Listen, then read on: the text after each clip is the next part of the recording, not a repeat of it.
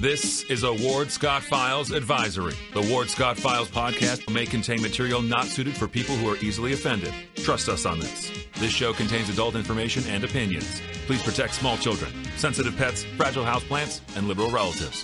Thank you. A warthog. He's going to come up the steps. Here he comes. Oh my goodness, and he's huge. Hello, boy. Wonder if we can pet him. Hi, boy. Can we touch him? No, don't. Help me! Help! Help! Good morning, good morning. Professor Ward Scott here in the Manly Warthog Man Cave here in the Mellon Law Studio in the Piney Woods of North Central Florida. On a kind of cloudy day, perhaps a little rain coming our way later. We'll see. Would be welcome. Things are kind of dry, but the atmosphere is nice and clear, and I'll talk about that at the bottom of the hour.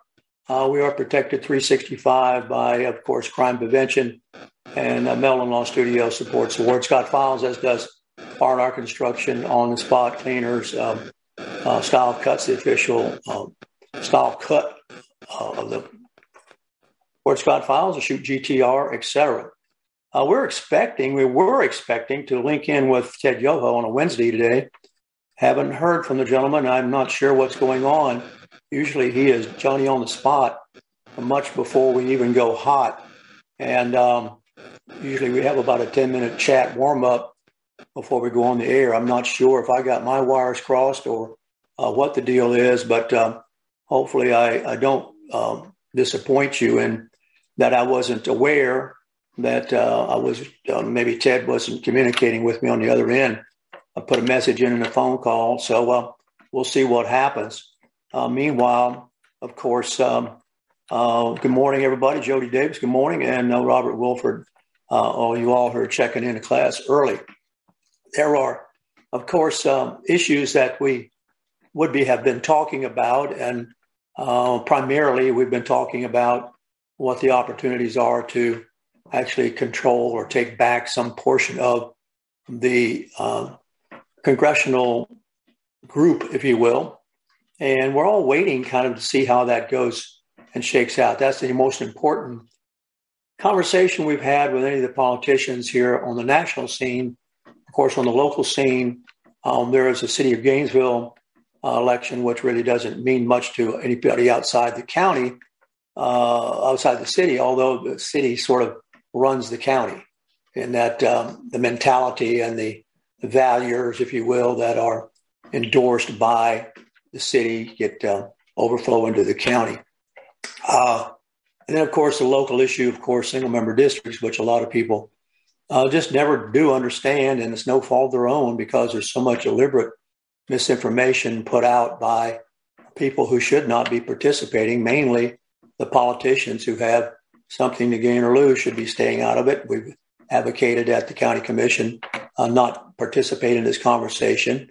Public information officer for the county not p- participate in the conversation, and let the people's um, uh, will find its way to the voters' uh, booth, and and let the f- people decide. The issue is always whether the people understand what they're deciding, and in the case of single member districts, it's uh, something they think they've already got when actually they don't. And a real easy test to see that is um, obviously the um, sort of shell games that some of the politicians play when they say they live in one place but homestead in another. Uh, that tells you that you really don't have districts. Uh, if you had districts, they wouldn't be able to do that. And there wouldn't be any need for them to do that. They'd be right there in that district. And um, that's who would elect them and that's who would fire them. And so, um, interesting. Uh, analysis, analysis by Len Carbaros on Alachua Chronicle, excuse me, in which he uh, details uh, a lot of the uh, paradoxes about the current system and how there's a lot of misinformation, misunderstanding. Uh, maybe I can get Len to come on and I'll be a guest on the show and we can talk about it with you and help you understand it because it's a very important local issue. Um, the national issue, of course, is really it's a who done it and how's it going to work out because depending upon what poll you read and uh, where you go for your information and what you'd like to, you wish would could be true uh, there are certain outcomes that you have your fingers crossed for. Personally, I think, given the polarization of the nation, the misinformation that's out there, uh, the participation, willful participation, uh, complicit by the media in spreading the misinformation, will be closer than comfortable, even in the House. Um, I'm not one of these people who thinks it's a slam dunk for sure. Uh, one uh, for the House to be taken uh, some to some degree back by the Republicans. I don't I don't count dirty tricks out of this. I don't count uh, confusion and misunderstanding out of this. And of course, if you go take a look at the polls that we've been taking a look at, um, you'll see that it's pretty much 50-50. And it's not it's not 50-50 on the basis of any understanding or knowledge. Basically, it's on the basis of personalities. Uh, people either hate Biden or they hate Trump. It's a very sorry way to vote, to just vote on a person. I've heard people say, oh, geez, I just don't like Trump. They don't know him. Um, they, they, they, they see what they're, they, they're allowed to see from the press. They've never sat down in a room and talked to him or anything like that. These are pretty knowledgeable people that I know who've said this to me. Oh, I just don't. Well, they don't. You know that that is playing right into the hands of the personality dis, uh, uh, false information spreaders. Um, it's it's pretty clear, on the other hand, to see that Joe Biden is losing it. Um, we talked about this with Kat Cammack yesterday. There's a situation where he can't find his way off the stage. God bless him. He can't decide who to shake hands with, and there's nobody there to shake hands with. Uh, he thinks that Kamala Harris, in one speech, is currently the president. Uh, these are, if, if, I assure you that if the shoe were on the other foot and, and, and Trump were doing this, uh, you'd have a hue and cry about the mental instability of Trump but it's being covered up for, played down, if you will, uh, by the White House press and by the media. And this is just the aging process. Well, notwithstanding the aging process, you still have to have a man who knows what his finger, what button his finger's on in this, particularly in this age of nuclear uh, threatening, babe, saber rattling, rattling by by Russia. Um, but that that is that is pretty much out there to see. Uh, it's it's nothing that one can prepare for. I mean, his press people try to maybe foretell it, but they don't know when he's going to do this, and and he doesn't probably either. I mean, he really has no clue as to what uh, what um, is is going through his mind quite often. I mean, I understand this. It's uh, but the question is, how come it doesn't get more play? It influences more people. Um, um, in, in their decision making. It remains a mystery. Most people, quite a number of people, simply make their decisions on the basis of personality. Um, there was a post on Facebook the other day. Um, a person whom I know uh, said, I just don't like DeSantis. She doesn't know DeSantis. What she's saying is she's probably got an issue with abortion or something in there that she doesn't agree with, and therefore she hates him. And right now, there's a there's a big, if you will, a, a, already an assault on on, on on DeSantis, and I would say by the left, an attempt to tie him to Trump and make him out to be another Trump. He's not another Trump, I can assure you. His qualifications are are uh, pretty interesting. A lot of boxes you can check off for DeSantis. You can check off uh, uh, Yale, and, uh, Yale and Harvard educations. You can check off military service. You can check off a lawyer. You can check off teacher. Uh, there are, uh, you know, there's a number of things that you can, you know, if you're looking for a profile of a person who has um, provided himself for community service in all different ways, all those boxes pretty much get checked off. And the battle against the woke world is a courageous battle. I want to go into that a little bit right now about just uh, uh, uh, uh, I just got a message from Ted Yoho. Let me see what that is. If he's coming on, pardon me, would you please? Uh, um, uh, he says yes. Let me text him and see if he's coming on. I, I, apologize. I, I apologize. I apologize. Um, we'll see what we get back. Hang on, everybody. But anyway, I'm talking about this need for uh, some sort of um, courage and leadership, and it, it definitely seems to be that uh, DeSantis has it, and and and not only has it, but has been prepared to use it. and has exercised leadership in other walks of life long before he, you know, became the governor.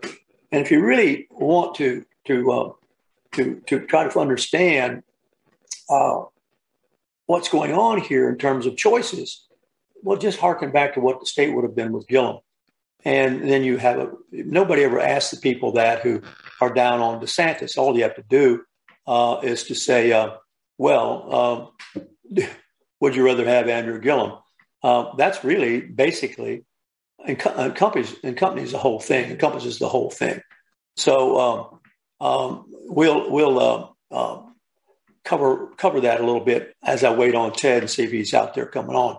Um, there is probably the most worrisome, and what DeSantis is really onto, and what he's really covering, and what he really understands, and what what he doesn't uh, uh, uh, shirk from is a recognition that there's federal and state encouragement uh, for private entities to discriminate against Americans with dissenting views.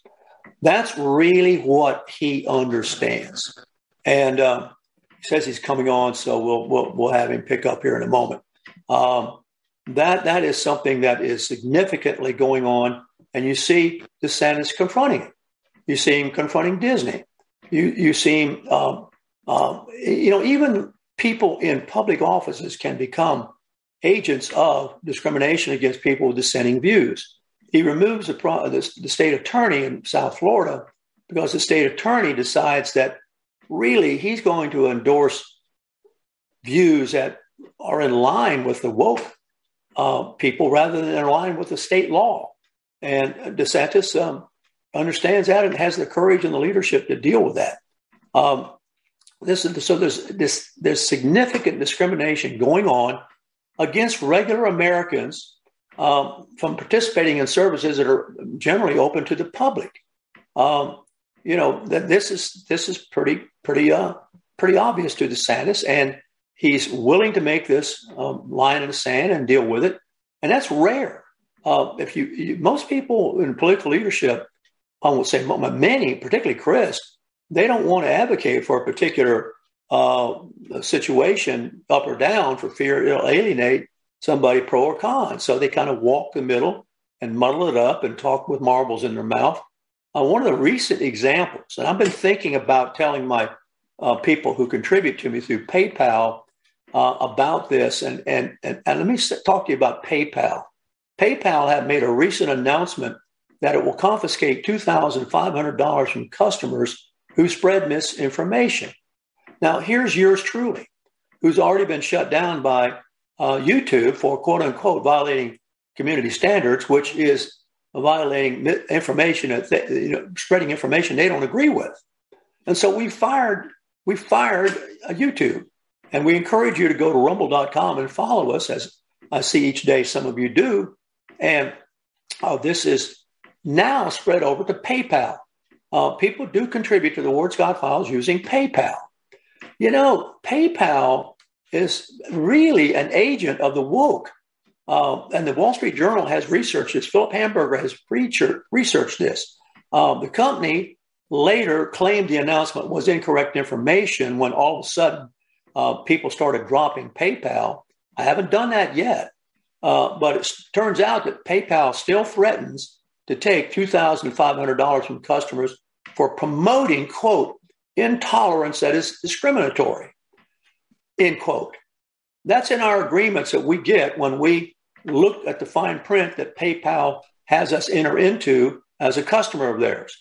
Now, PayPal right now is still up on uh, the WardScottFiles.com site as a device by making a contribution. They do take a cut from that. So what you contribute is not what we get um, and 150 bucks, they'll take out five bucks. That's not really the, the problem. The problem is that at this point, they could do what YouTube does. And they could not see if they just withdrew and made it disallowed us to use PayPal, that'd be one thing. But they're talking about fining us for promoting a point of view that they don't tolerate. Now that that I don't want to talk about that for a moment with you. Um, there was a sharp reaction, as you can understand, from many customers who canceled their accounts and the company price uh, stock price even dropped six percent in one day. So uh, this is something that I, I, wanted to talk over with some of y'all because uh, this this is something that uh, is is a new twist. It's a new twist, is it not, uh, on what we're doing here uh, with our show? And and uh, I'm looking at some of you all here. Um, I'm back. You know, Ted says he's signing on. He hasn't signed on yet.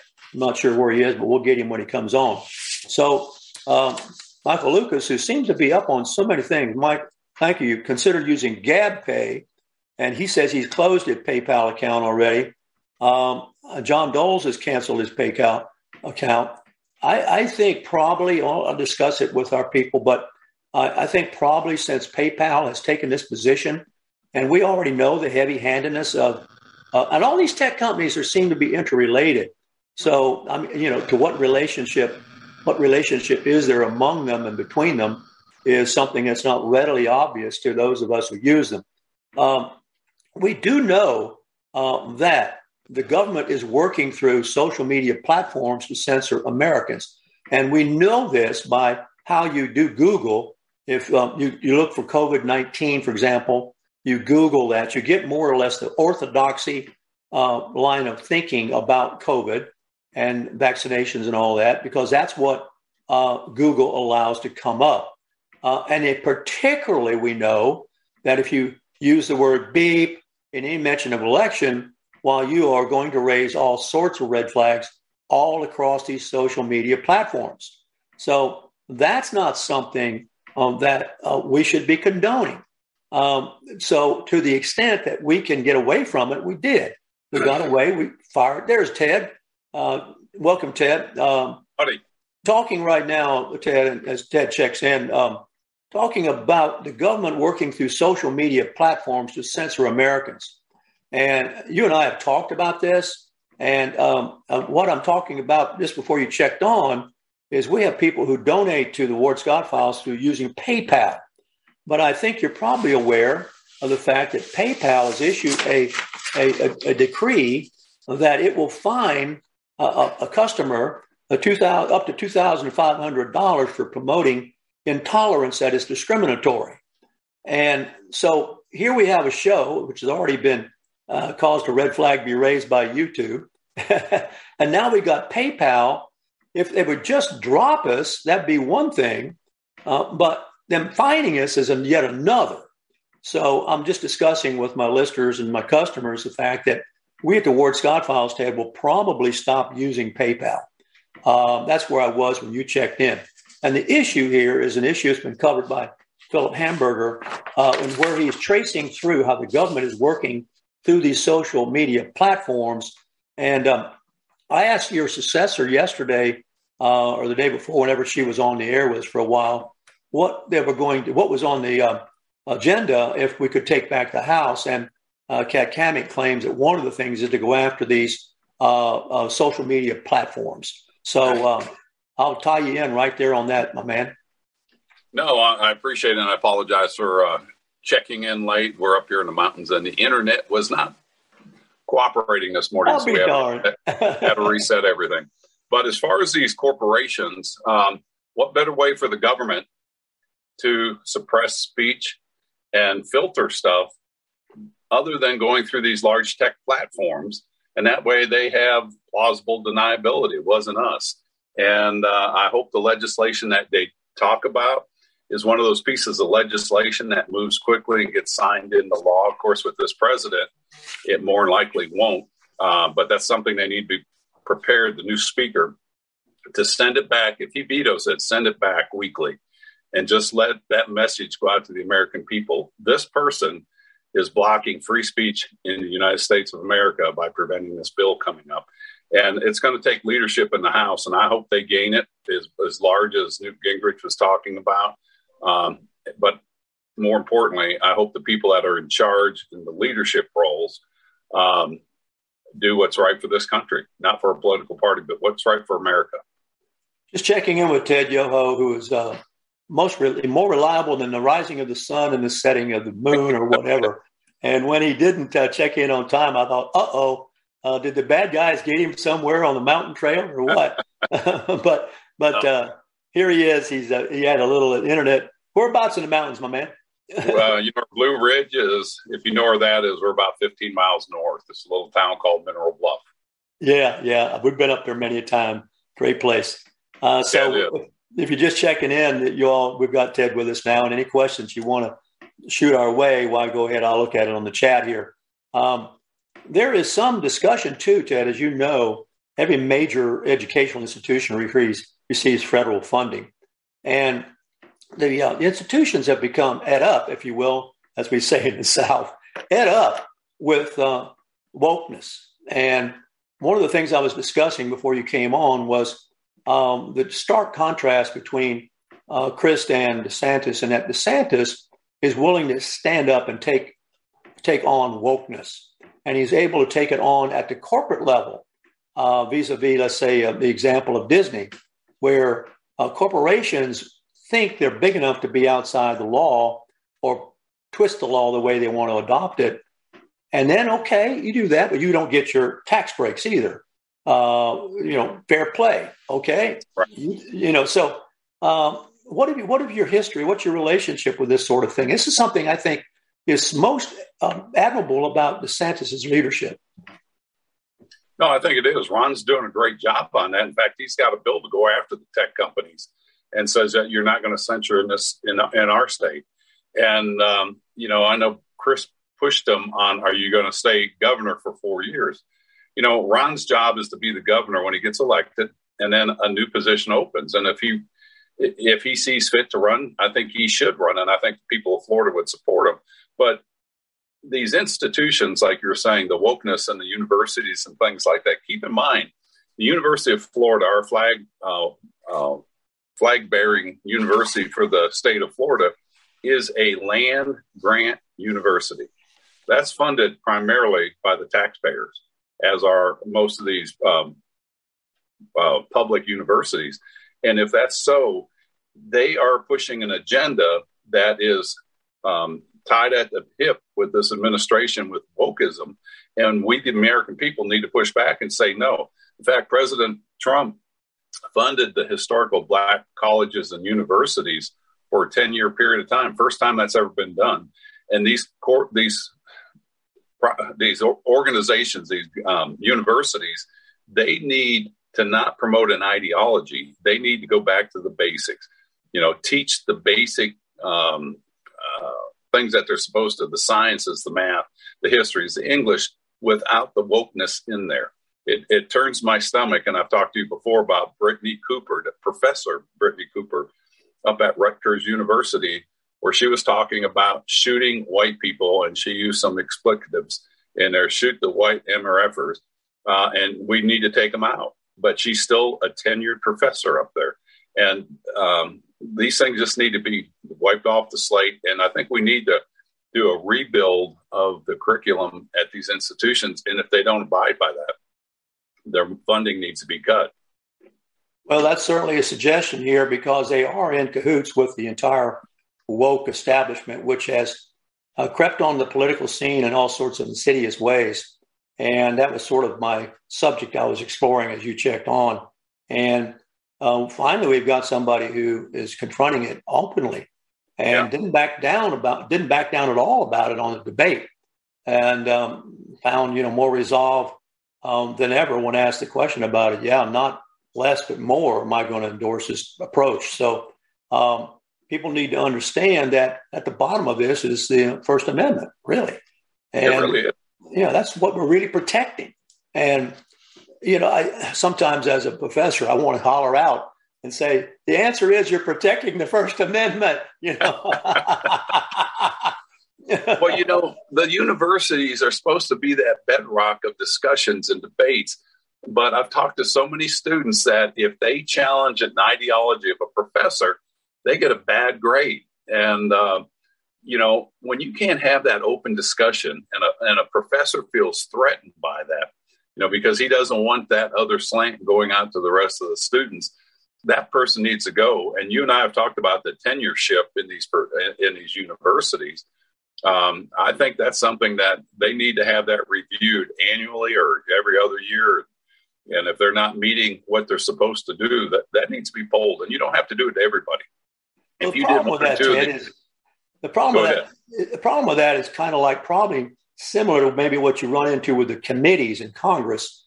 Um, they pick sure. their own kind, and yeah. Yeah. And that's the problem, if I understand it. Your committees in Congress are probably not much different from the review committees in the college who are picked from their own kind. In other words, they're not right. going to be, they're not going to see what you and I see because they are part of what they're looking at. They don't and want to see. They got blinders. They can't, they can't see. They were hired in the first place by people like them. And so there's been so much of that going on. It's layer upon layer of people being hired by people like them until uh, did, I'll give you a little clue here. It's sort of funny, it isn't. Well, you know, I was in the English department. How rare is a male English teacher? I mean, first of all, they look at me like, well, "What's wrong a with farmer male English teacher?" Yeah, uh, you know, an agrarian, really, what I chose, and that's out of fashion. So anyway, at one point, Ted, everybody that was being hired to replace, say, I'm retiring, was a female.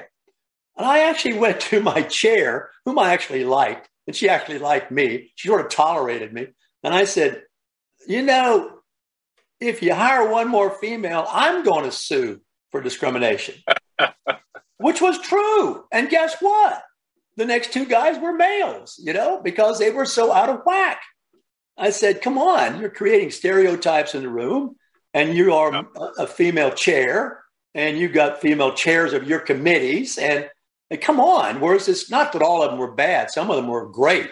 You know, uh, some of the some of the females on the staff were as tough as nails and great teachers, but uh, and were their own independent thinkers. But the majority of the committee, if you follow me, uh, was a, a left leaning. There's no question about it, and perpetuated yeah. its own kind. You know. well, I think anytime you get the scales off balance like that, whether it's in uh, you know government or those kind of departments like that it, it's it starts going in a direction that you may not want it and i think that's where you got to have that fair and balance um, you know and uh, you know I, the only way you're going to do that is by the citizens again putting pressure on their elected officials or going to the school boards or going to the board of regents but not many people do those things. And uh, you know i think there is a wake-up call coming in america. We're seeing it. I mean it's up here in um, North Georgia, I mean, the talk up here is stronger than it is in uh, the conservative areas of Florida. So it's a nationwide uh, movement. And um, up here, the thing they're going through now is the Methodist Church that has the whole transgender organization. And there's a big meeting coming up here um, where that they, that group wants to split off. And uh, the other group is saying, no, you can't take the met- word Methodist with you. You can do your own yeah. thing. Yeah. So I mean that th- those things are going on all over the country in different factions or different um, professions, I guess. Uh, but we, the people, need to speak up. Got a question here from somebody who lives in Georgia. Is Kari Lake as strong as she appears? Could she be a governor? I'm sorry, Kari. Kari Lake. Are you familiar with Kari Lake? Yeah, yeah. Is she strong? The question is from my friend who's watching from Atlanta. Could she be a good governor? she could be. Um, you know, when you look at her policies and that, uh, I know she has spoken out a lot about, you know, the the the beep of the election. You've learned. I'm you, learning. You can learn. I can be trained, even an old dog. but you have to look at the personality itself. Are they going to do what's best for the state that she's going to represent? And um, you know, time will tell on that. You know, a lot of people come in and then their philosophies change. I mean, Charlie Crist is a great one. Oh God. uh, what did Braun say? Uh, his last his last six political parties have all been different. Yeah. Uh, um, but I think what I see with um, uh, Kari Lake, I think she will stay true to her colors, and you know, if not, the people of Arizona will throw her out as they should. You know, uh, I think the best line of that debate was the only per- the only thing I'm interested in doing is putting this old donkey out to pasture. I think that was, you know, that was the, the hook. I mean, that that says everything about it. You know? I tell you, Charlie, that, that guy, I just, it's kind of pathetic. He can't, he can't get away from a government job. I mean, uh, I, I, worked with him, and he he was uh, very very pleasant to work with. Great listener. but his politics and his ideology is just whacked. Well, Ron said he was hardly there in the Congress. Was that the case? Hardly ever. Hardly ever. Yeah, he wasn't there much at all, especially this year. In fact, I was flying home from D.C. and it was a vote for a big vote, and he's on the plane to go home and uh, politic in the Jacksonville area. And I'm like, we shouldn't be doing that. wow, he wasn't even there for the vote, huh? Uh, no, he wasn't there for the vote. Wow. Well, he drew the check. He was only he there 15 days, right? He draws the check, right? 174,000 a year. Just before we take a break here, um, Hamburg makes the point in his article that the Obama era Justice Department pressured banks to deny payments to disfavored but lawful businesses.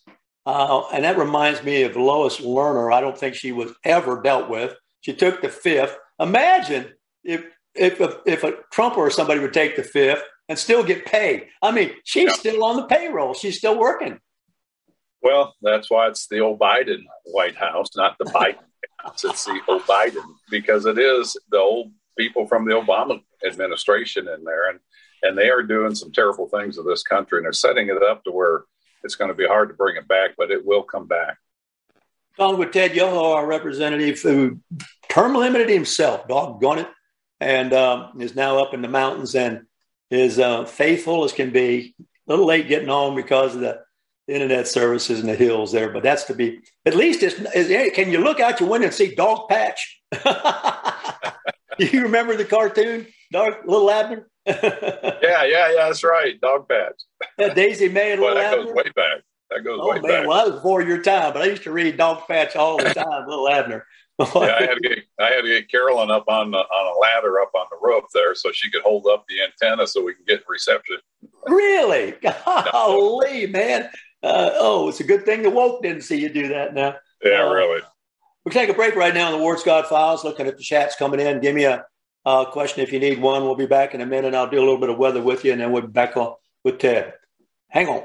Although the owner of Lewis Oil Company maintains she is 29, Lewis Oil turns 60 years old in June. Chevron would like to recognize the North Florida second generation family owned business, celebrating its growth and staying power. Lewis Oil Company maintains significant on-hand supplies, strategically located fuel depots, a delivery fleet, on-site service, fuel card locks, and convenience stores. Lewis Oil Company understands its responsibility in the local economy by providing service and delivery on on demand and in crisis. As a first responder for 18 Florida counties and the Southeast from Texas to Virginia, we are proud of this rare accomplishment. Lewis Oil delivers. This is Ward Scott, and I want to thank all our sponsors who keep the show going and pay the bills. The Ward Scott Files premium sponsors are Crime Prevention Security Systems, large enough to serve you, small enough to care. Meldon Law, the only official injury partner of the Florida Gators. The Ward Scott Files Gold sponsors are Lewis Oil Company, Shoot GTR, On the Spot Dry Cleaners, R&R Construction, and Style Cuts. If you are interested in promoting your business on the show, you can visit our website, www.wardscottfiles.com and click on the Advertise Here banner on the right side of the page or call my friend Freddie at 352-284-3733. Again, thank you to all the great businesses that support the Ward Scott Files. And remember, if you like the show, thank our sponsors and support the businesses that support us. What you just said is one of the most insanely idiotic things I have ever heard. Everyone in this room is now dumber for having listened to it. May God have mercy on your soul. Or that very much surprises me that you've never been tased. You can't handle the truth. All bees poop. A warthog. He's going to come up the steps. Here he comes. Oh my goodness, and he's huge. Hello, boy. Wonder if we can pet him. Hi, boy. Can we touch him? No, don't. Help me! Help! Help! Now for the weather brought to you by Lewis Oil.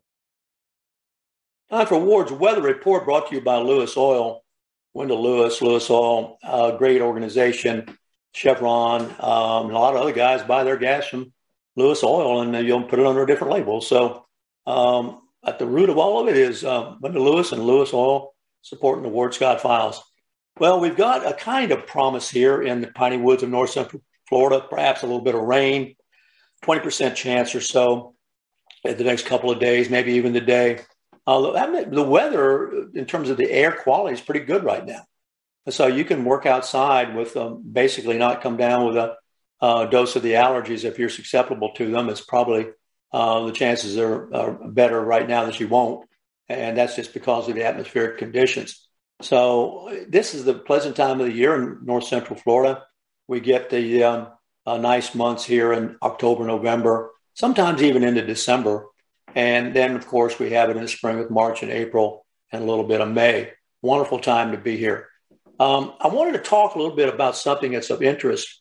Um, what was the death toll in Hurricane Ian's uh, Florida um, assault on uh, on uh, on on that area of the state? And it's now coming becoming clear um, that half of the deaths connected to Hurricane, Hurricane Ian or Ian in Florida uh, so far that they have been able to count, uh, to to, to uh, account for uh, were, were, a result of drowning. Um, this is from the Medical Examiners Commission. And uh, the latest list, which was provided last Thursday, uh, shows the causes of death for 112 of uh, Ian's victims in Florida. And at least 57 of those deaths are blamed on drowning, and another three are suspected to be drowning. But the data doesn't specify whether the drownings occurred due to storm surge rainfall, flooding, or other water. Um, there were other causes of death when the storm hit. They included vehicle crashes, medical emergencies, and falls. Four people killed themselves uh, because of the losses of their homes and belongings during the storm were simply too much for them to bear. Uh, about half of the drowning victims uh, were in southwest Florida, Lee County, where Ian made landfall and storm surge filled the first floors of buildings to the tops in places like Fort Myers Beach. Uh, the storm has measured water as high as 15 and a half feet inside buildings. Uh, there was also inland flooding there in several counties around the state. All of the victims who died were so far adults, and many of those were elderly. The oldest was a 96 year old man found in Charlotte County to the north of Fort Myers. He was one of three drowning victims of the storm statewide who was 90 or older, according to the medical examiner's data. And more than one third were over the age of 70. So the surge was exceptionally broad, both geographically and in terms of affecting large swaths of population. Uh, it was a large storm and strong, so it pushed a great amount of surge inland. Bodies were found inside and outside, as well as in cars on the beach and in piles of debris. Uh, Lee County has about a population of about 788,000 people. Uh, its exp- population has expanded by more than 25% in the last decade. It's the ninth fastest growing county in the nation and is one of Florida's most populated counties. So these deaths officially uh, uh, stretch across a dozen counties, but mostly right there in the area we were talking about. And there were five drowning deaths in Volusia County, um, uh, clear over by Daytona. So uh, it wasn't that that world escaped some of the deadly um, repercussions. And for those of you who've been wondering, the deadliest storm ever recorded in Florida was the 1928 Lake Okeechobee hurricane, it had a death toll of 2,500. So uh, we are not, as we reported yesterday, out of the uh, hurricane season yet. We still can get it uh, as, as, as late as late November. So uh, don't give um, um, don't give away your precautions anytime soon. Uh, we're going come back now, uh, and then we'll be picking up uh, Ted Yoho again, who uh, has uh, been multitasking today. He's up in the mountains and uh, didn't come on right away at the beginning of the show, uncharacteristically, because if there's anything you can do, it's you can set your watch by Ted. And it was because of internet troubles in the mountains, but he managed to get that corrected. And right now he has a busy schedule. He's uh, taking a phone call, and when he comes back on, uh, our production team will will patch him in. Um, there are a number of things that we were discussing with Ted, and uh, one is basically it comes back to leadership and courage. And we were talking about how the state of Florida has that type of governor right now, uh, but we really don't have it in Congress, and we're looking for that. Uh, we we are hopeful first steps first, uh, being able to take back, if you will, Congress, if that's the right term, and if there's any sort of good fortune, maybe inch closer to controlling or at least being on a level playing field with the Senate, maybe even being able to control it, but don't hold your breath. But any rate, the, the, the, the issue remains uh, leadership. Now, DeSantis' leadership is so obvious, even to Crist, who kept suggesting that um, in, in, an offhanded way that DeSantis was better uh, being, would be better at being the president than he was the governor. Uh, I thought that was really interesting, as I've stated before, that Crist would say that and uh, not probably not realizing what he was saying. So um, it's it's something that uh, uh, you can uh, think about if you look back at the discussion and the way the discussion took place. It is um, uh, more and more. It's obvious that um, a lot of people feel that their America is vanishing. Um, it, it is just um, um, unfortunate that those who are uh, coming from work ethics and, of course, being blamed for being predominantly white. Uh, but that's not necessarily the case, I don't think. Uh, just people of good Christian values, let's put it that way, who believe in family and uh, who believe in uh, responsible acceptance of one's debts and one uh, living within one's means and and being a pillar of the community, if you will, and giving back to the community uh, those people feel that that America that they knew, uh, and when they grew up, uh, learning the English language and learning it well, understanding the institutional documents and expecting them to be honored, um, it, they're losing the grip. And when we say that America is at jeopardy, um, this is what we mean. Now, to the others who don't feel the same way, they feel that those values, which I just enumerated, are really not the core values. Uh, the family is overrated. We should have companions instead of wives. Uh, children are convenient. You can abort them if they're inconvenient. Uh, the Constitution it should be revised. Uh, all the basic uh, pillars that set up the country were evil. Uh, therefore, the country needs to be completely reset. Um, all of this is um, is in the their bag of goodies, if you will, and they bring to the election booth. Uh, and then what makes it complicated is the press is not objective about this. The press does not make a kind of distinction like I'm making right now that this really is what is at stake. Uh, they tend to operate the conventional press at a very superficial level. Um, uh, they also tend to stir the pot. They tend to do inflammatory comments that uh, engage the passionate side of people rather than the thinking side. And so we are sort of stuck with a lack of reliable information sources.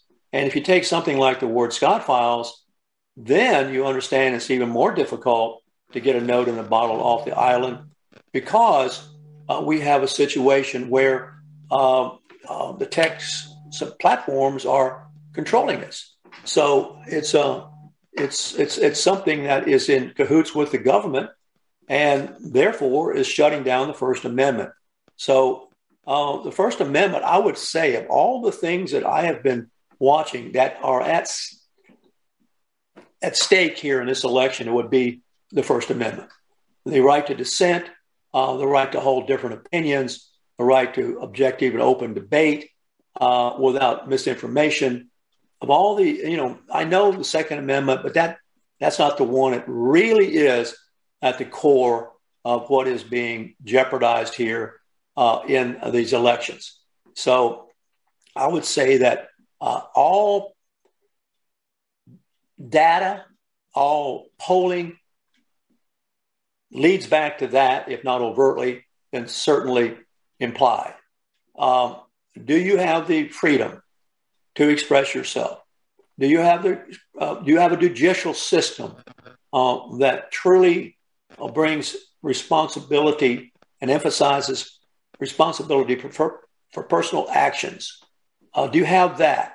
Um, you know, we don't seem to have that. We don't seem to have a system in minds of a lot of people that does that, that um, takes into account um, responsibility for one's actions. In fact, it's been exactly the opposite. It's been defund the police and uh, um, politicize the police and all the above. So uh, we really got a lot of things here at stake. And of course, if you didn't have a devil, you'd have to invent one because it is a good polarizing technique. And we have that with the use of Trump. He has been living rent free in the minds of the left since he came down the so called escalator, even before then, when he even remotely entertained the idea of running for president, he began to live rent free. There are many opinions about why that occurs. Uh, one is most obvious that this is an outsider to DC. This is a businessman with no experience that you would think would be traditional. You, you have exactly the opposite situation with Biden. Total insider, total product of the system, totally drawn a check from the government all his life, and now is just one more check drawing from the government yet one more time I guarantee he knows everybody in DC. He knows where all the bones are buried. He's an insider. They all protect each other. And along comes an outsider that threatens them. And they can't stand that. Now, they like to think they believe in diversity and inclusion, but not if the person's different from them. They don't diversify and include if the person is different from them. That's not the way it works. So uh, I think Ted is coming back on. I heard him, I believe. Did I hear you, Ted? Yeah, I'm here. I've Ted's been here back. for five minutes. So you're doing good.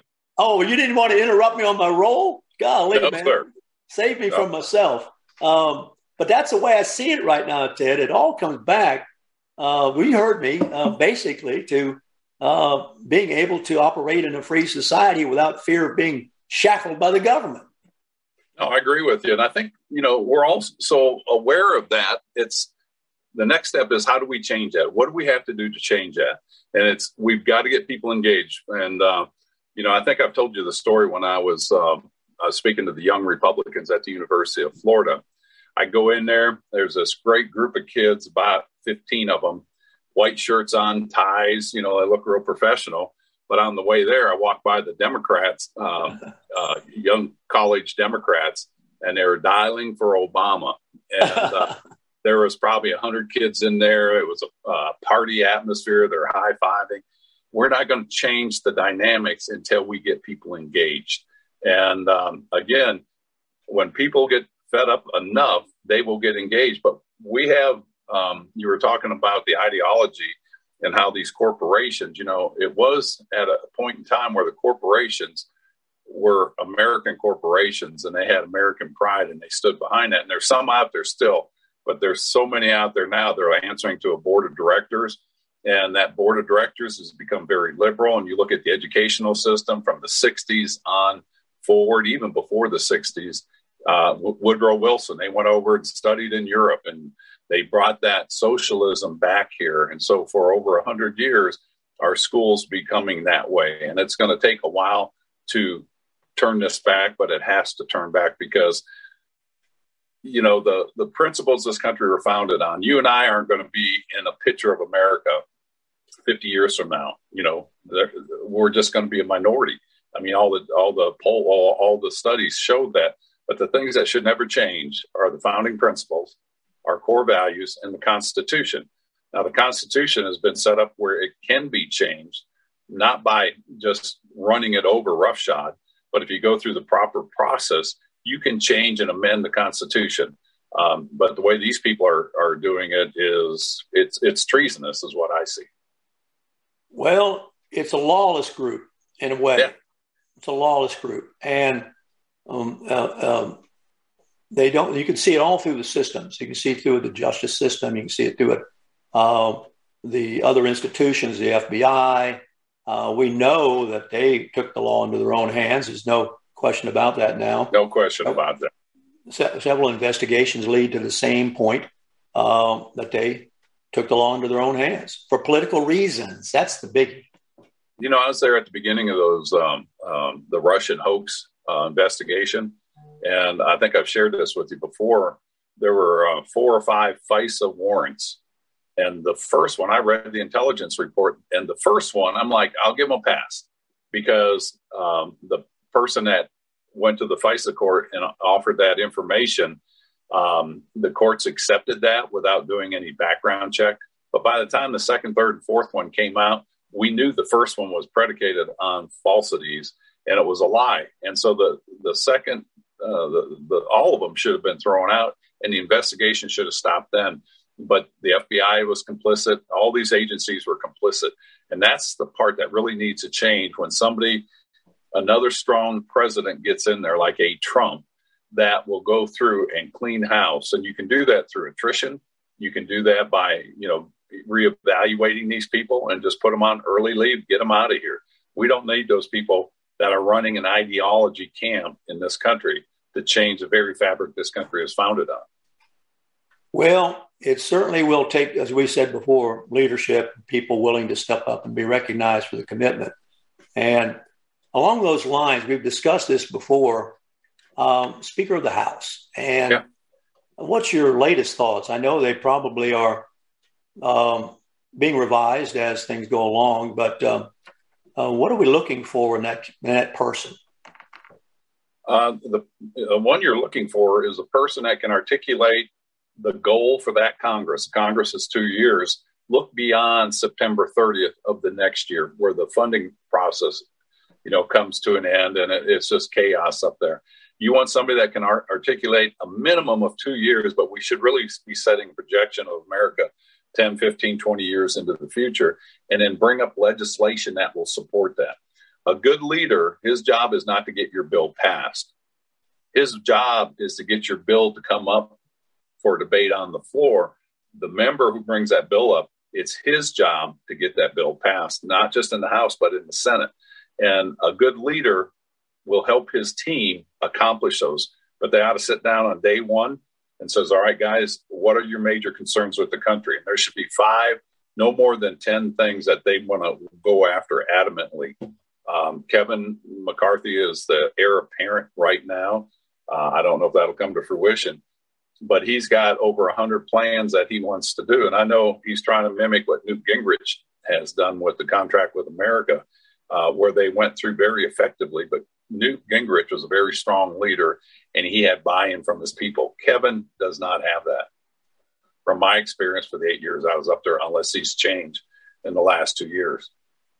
Good point. Well, we know that um, Gingrich was certainly kind of the gold standard recently here about getting things done and articulating. He still articulates, he still participates in the conversation. So he sure does, yeah. Um, you know, to the extent that the press lets him be heard, I guess. yeah. you know, that works. Um, any thoughts on anything going on? Uh, perhaps it's out of our lanes, but not mine. Uh, uh, anything local that you see we need to be addressing here? The hot potatoes, the single member districts, of course. I don't know if you have a dog in that hunt or not. Um, no, um, I mean, that is one of the big fights, and just getting conservatives elected. I mean, you've got Ed Braddy running for a county commission seat. Uh, I went ahead and endorsed Ed. You know, I've known Ed a long time. Um, you know, he's got some good ideas he wants to bring. And so those are the things locally where people can weigh in, get the right people elected that starts changing that, that, um, political ideology back to the center, back to the foundation of this country, not where we're seeing it so far left. I mean, it is so off balance here and so skewed. Um, I think those are the things. And then on the state level, you know, we've got immediate things that we've got to worry about. Of course, the the hurricane, uh, Hurricane Ian, but not that. Just that. Look at the insurance that's going to affect the people in this uh, state. You know, with the hurricanes and all these companies going bankrupt, that's something the Florida legislature really needs. Legislature really needs to weigh in on. And so those are immediate things for the state of Florida. But at the same time, you need to make sure your people in Washington. I, you said you had uh, Representative Cammack on uh, the other day. Hold her accountable. If she is not doing what we she says she is, get her out. You know, put somebody else in there. I mean, that's the only way I can see we can change this. And people are going to say, well, they've got knowledge and wisdom, and we don't want to lose that continuity. You want to lose that continuity because if we're not having a, a quick stop at the slide of this country into the socialism, Marxism that we're heading into, you're not coming back um, without a fight. Yeah, well, you know, um, I agree with you on. I think uh, Ed was best mayor the Gainesville had, and um, I think Ed is a very um, sensible person who knows how to um, express an opinion and reach it in a logical, convincing way. So, uh, yeah, he, he could work across the aisle. Yeah, he'd be a very breath of fresh air on the county commission. There's no question about it. And I believe Raemi Glenn is really bright lady and very much a courageous, outspoken person when she feels that her principles are need to be uh, understood and expressed. So um, there's so much misinformation. Once again, I, I, I can't remember exactly what, and this would not be your deal. It would be the states. Um, what we did about public officials using public money to argue about a position that threatens them. Uh, I thought we got that passed here, so they couldn't do that. yeah.